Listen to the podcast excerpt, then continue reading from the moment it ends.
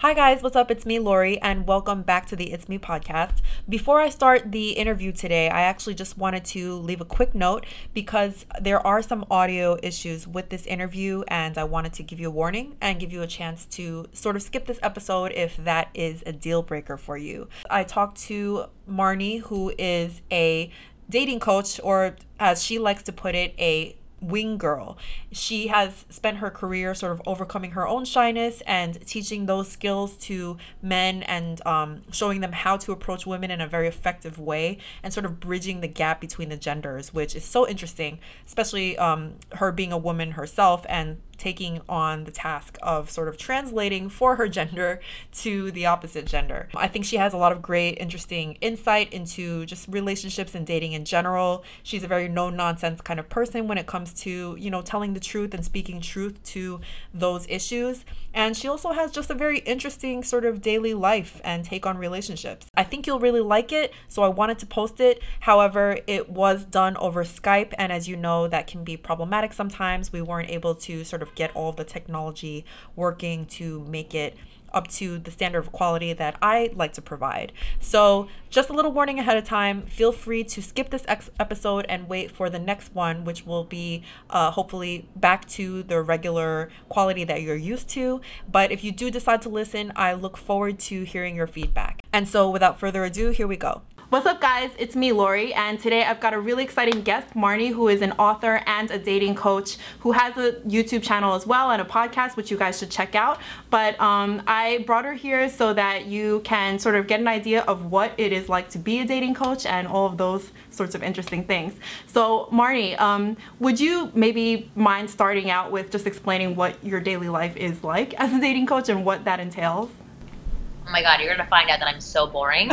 Uh, my daily life is is pretty amazing. I wake up, I have my coffee, my breakfast, um, and then I go to my computer and I answer emails from hundreds of men from all around the world who are asking questions about how to understand women. So I'm not exactly a dating coach. I don't really refer to myself that way, okay. although other people do. Um, but I'm a wing girl. It's a phrase that I, I coined um, over decade ago, which makes me really freaking old. Uh, but yeah, I'm a wing girl, so I help men understand women so they can attract, date, seduce, get, and keep the women they want without being a douchebag. Okay, okay. You do most of this by email, you said? Most of it's by email. I used to do, and, and by, by phone coaching. Um, and I sell programs online, and I have a blog, and I have a podcast. So there's a lot of ways that I'm getting my information out there to individuals, whether they want to pay for it or they want it for free or they just, right. you know, uh, peruse the site, they're, they're more than welcome to do so. So I'm going to ask you to um, maybe answer a question that you don't get too often because a lot of your clients are men. But what do you think are the things that women often misunderstand about men? Oh my God, everything. because they think that men are women. So it's funny. So I actually created a program for women okay. about three years ago that's called That's Not How Men Work. and the reason that I created that program was because I have been working with men for the past 12 years. And I, it, it was through osmosis that all this information was going into me and affecting my relationships with men. But um, slowly over time, from hearing from all of my clients, from hearing their insecurities, their uh, their questions, their frustrations, like all these things that I didn't think men were so confused about, I started advising my female friends differently. The, the, the main things are um, that I've learned is that men are single focused. Um, men have a strong desire to be understood as well and to be liked and loved and appreciated for who they are at the core. I didn't know about yeah. a man.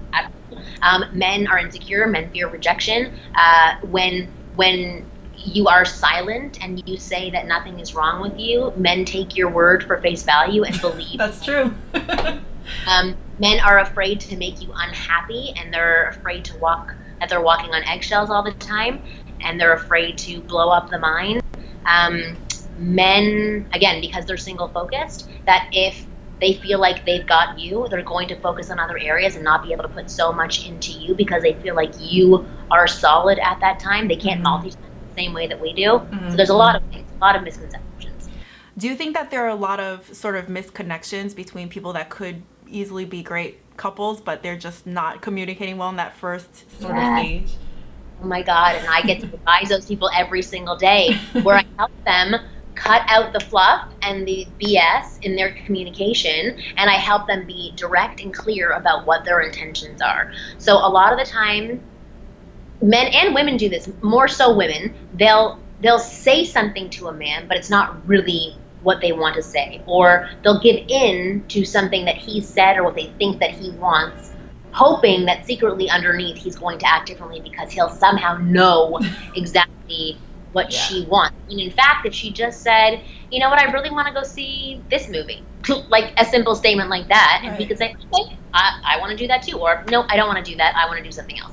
Um, clear, cut out, cutting out the fluff communication is always going to get people better results, whether they're a man or a woman. And I think because people are so afraid, um, and it hurts your pride and your ego, and it's uncomfortable to really be vulnerable. Um, what we, we tend to do is we put out muffled communication to another person that could potentially be really important to us right. uh, that either frustrates them or angers them or um, confuses them like crazy, mm-hmm. and then we don't get what we want. So, my saying for both men and for women is the only way to get what you want is by asking for it. So, figure out what you want and then ask for it in a kind, authentic way, mm-hmm. and then take whatever response that you get back, mm-hmm. and that that's open communication. Mm-hmm. Mm-hmm. So, yes, long answer for that question, but absolutely, there's right. a lot of well, I mean, it kind of goes to what I actually really like about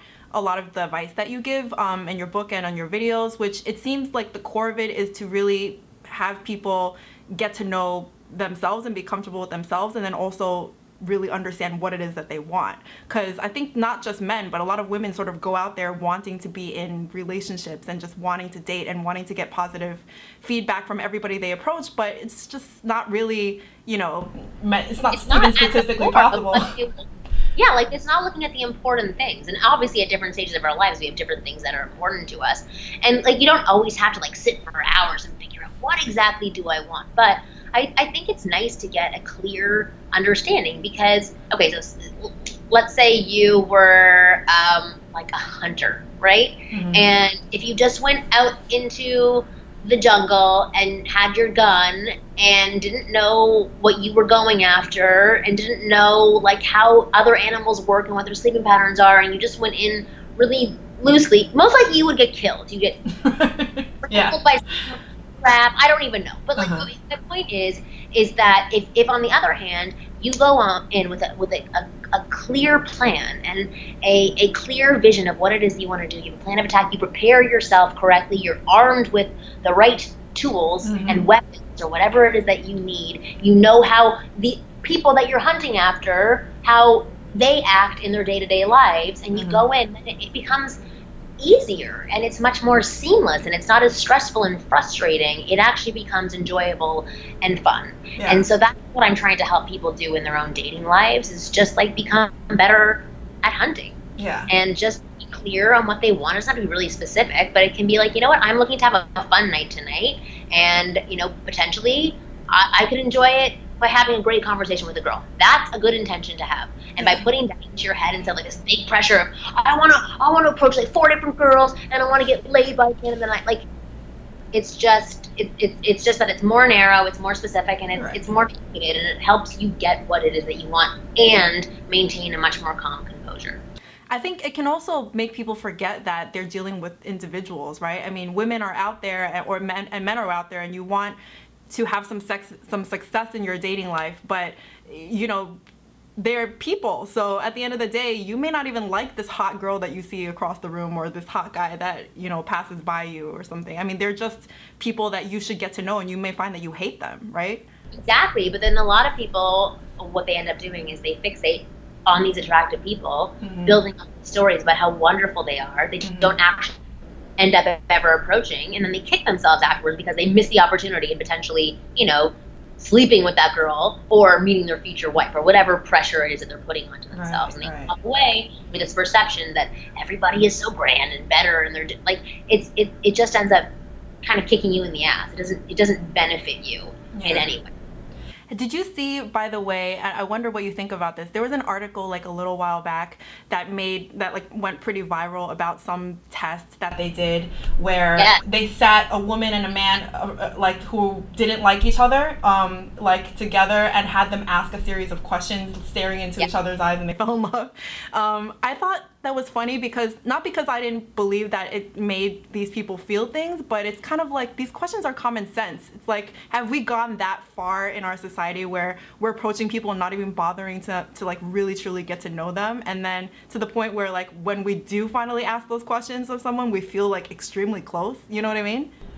No, I hear what you're saying. If I actually, I, I saw there was the woman who her article was in the Huffington Post or something. I totally Maybe. forget what it was but she had seen the New York Times article about uh-huh. These 36 questions to I love you. Uh-huh. And then so she's like, I'm just going to try this by myself. I'm not going to do it in the lab. I'm going to do it with this guy that I kind of know. And we're just going to do it at a bar, see if it works. Like she was totally hoping that it would fail. And it ended up that she ended up falling in love with this guy who she never saw as a viable, viable option for her before. And then I saw her TED talk and she was was talking about that whole process. She happens to still be in a relationship with him. Then she was talking about like what happens after I love you, about the process of actually being in a relationship. Mm-hmm. So go back and answer your question. Um, I don't think that we're so we're so far removed. I don't think that many people were asking these questions of each other before. Mm-hmm. I think a lot of these questions are extremely vulnerable, and people don't get to that place quite often on their first few dates, either because they don't want to and it's uncomfortable, mm-hmm. or because they're told not to. Like you're not. You're one of the questions was um, like like how do you think you're going to die? Like if you if you didn't have that set list of questions and some guy asked you that on a date, right, right. Like I, I to be honest, I kind of would be intrigued by that question, but I'm telling you that I think most women would be like, um, that's a weird question.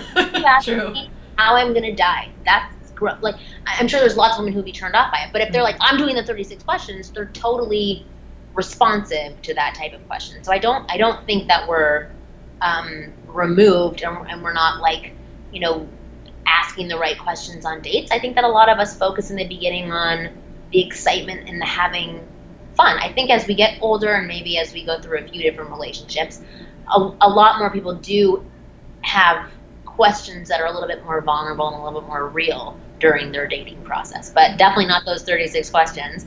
I think they're fantastic questions, and if you can mix in some of those questions on your dates, I actually just did a video on YouTube about questions to ask on dates, and a couple of those questions were in that list because I think that they're interesting ways for you to get to evaluate the person that's in front of you mm-hmm. because you don't really like how that person thinks and how their brain works and their view of the world, mm-hmm. you can quickly see that. And I, I think a lot of women and men forget, especially men, I will say this, they, they forget that they can also be a selector. They forget that they're on the date too to decide whether or not they want to further invest in this person. I think a lot of guys are like, great, I got her. She's attracted to me. So how, now how do I make her continuously happy? What conversation do I bring up that she'll enjoy? Which is a very nice attitude, but a lot of the times it doesn't really benefit mm-hmm. And it doesn't really benefit the whole interaction overall because there's so much focus on pleasing this woman that you don't really know, as opposed to just enjoying the two of you and getting to know each other. Right. Um, I actually read your book and uh, I thought it was really interesting. Yeah, I think that all of the topics that you bring up are super interesting. And even though it's geared toward men, I think a lot of women don't even really know what they want sometimes. So it's helpful to sort of hear it broken down. But um, I, I thought it was interesting that you say you started out as a very like shy person and like, uh, you know, you sort of I'm turned that around. Really? I, I wouldn't even believe that watching your videos and stuff. Oh, but people people say that to me all the time. At the core, I'm still a very shy, uncomfortable person. I just have a huge tool belt of tools that helps build my confidence and helps me interact much better in social situations. And that, that took a lot of time. And a lot of my programs that are based in, you know, improving your confidence and really taking ownership of who you are are based in things that I myself have done for myself. Even though I'm speaking mainly to male clients, I can still understand what approach anxiety feels like or what it feels like to think that somebody is better than you or that you have to please somebody or impress somebody else so I, I, can totally understand that position speak to it for anybody, male right. or female. I see. So, and then how did how did you realize that that was your passion though? Like, I, I don't really know to be honest how I realized it. I think I'm still trying to figure out whether it's my passion or not. It's just something that I'm I'm, I'm drawn to. I swear, I was watching. Um, I don't know if you watch on Netflix, but Bloodline. Do oh, you watch no, that? No, I don't watch okay. it. It's it's this show. I'm not going to give away the, the story, but it's this this one brother in a family of four siblings, and he's kind of been disowned by this family, and he is the underdog, and he's super shady, right? Like he's he's he's a bad person. They paint him as a bad person, but me sitting there and watching, all I'm thinking of is what happened to this guy. Like I can see his pain and where all of those bad actions are coming from. And and that my point is that I've always looked at people that way. That they're not bad people or they're doing horrible things because they have ill intentions. Mm-hmm. There's something else that's going on that needs to be fixed because I can understand that. I used to do not shady things like wanting to kill my siblings or anything. I, I used to do a lot of things that stemmed from my insecurities. Uh-huh. So I can understand how other people could do that as well. And because I've always looked at other individuals that way, and I've always kind of cheered for the underdog, whether the underdog is a you know super hot girl or like a really rich man, whatever it is, those insecurities exist in everybody. Mm-hmm. Um, that that has always been my passion about helping people really live up to the potential of who they want to be and that's something that i continuously strive for within myself okay and do you think you needed um, any sort of special educational background to do that or maybe entrepreneurial background no, I mean I I have a degree in psychology. Okay. Um, but I will tell you that I, I think my life experience, my interactions, the way that I uh, ask questions of other individuals has been a far better education for what I do now mm-hmm. um, than my schooling was. But maybe I'm blind to it. Maybe my, my schooling did help out a lot more. But I would say that all of my social interactions and the thought process that I was going through and experiencing, mm-hmm. that what really helped me. Okay. Yeah, okay. trust me, I, I could do very well with a whole bunch of business courses. I'm sure they could help me improve whatever I'm doing by a lot. Uh-huh. I just really taken them. I've, I've always found um, I, I like mentorship programs. I'm a part of several masterminds mm-hmm. where talk to other individuals and hear their experiences. That's always helped me learn a lot better than reading books or taking classes. Oh, I guess that's true. I mean, you're learning from other people and their real experiences and and probably sharing your own. I, I guess what are what are these classes? Are they like meetings and you talk to other entrepreneurs or? Yeah, so so a couple of the masterminds that I'm in are with people that are in similar niches to me. So uh, internet marketing and then dating. So we all do the same thing. We all have the same experiences. We're all going after similar audiences, and we all happen to share our resources because we're all independently doing it. Mm-hmm. Um, and we have we have a online resource where we can all just ask questions and ask for resources. It's wonderful. Most of the people I've never met before in person, but I have like close relationships with them where I've talked to them on Skype and emailed with them. Um, and then typically once a year, we meet in person or whoever can come. And we just have like a three day mastermind where mm-hmm. there's a specific topic and we talk and share and we show split tests and how we're optimizing what we're doing and how we're getting more traffic. Like we, we really, it's interesting. It's like you would never have Pepsi and Coca Cola going and having a meeting together, say like, this is what we're doing. Maybe right. you guys should do something. Like, but in in my world, that is exactly what we do. People will say, this is what I did. It made me this amount of money, and this is what you should do as well for what you're doing. And it's a, a collaborative, amazing space that I've been able to become a part of. Um, and that's been really helpful. I'm also part of other masterminds where people are not in the same industry as me. And so I can hear other people who are in real estate or in fashion and just like hear certain challenges that they're going through, what they've done to overcome them, and then I can possibly apply what I'm learning from them to my business. So it's it's really interesting. That that's how I learned the best, and I learned that a very long time ago. Uh-huh. Um, I used to try to learn the way that other people did, and I would force myself to read a lot of books and I would just get mad at myself because I couldn't absorb the information the same way. And it would distract me. I would beat myself up about it. And I would start fixating on all these other things that I didn't really enjoy doing um, and that I wasn't very good at. And that took away from my business and my, my coaching mm-hmm. because it's down on myself. And as soon as I sort of said, yeah, I don't have to do it the same way as other people, yeah. then that's when my business, my coaching, uh, my own social world really started to thrive. I think even as a woman in your industry, you're sort of forging your own path, right? Because you you you're in this sort of community of like what do they call it, pickup artists? Yeah, and a lot of that is male. Yeah, oh, all of it's pretty much male. Especially when I started, I was the only woman to be in that world that was running her own company. So yes, I was the only woman in the very beginning. Now there's a whole bunch of other women who are doing it.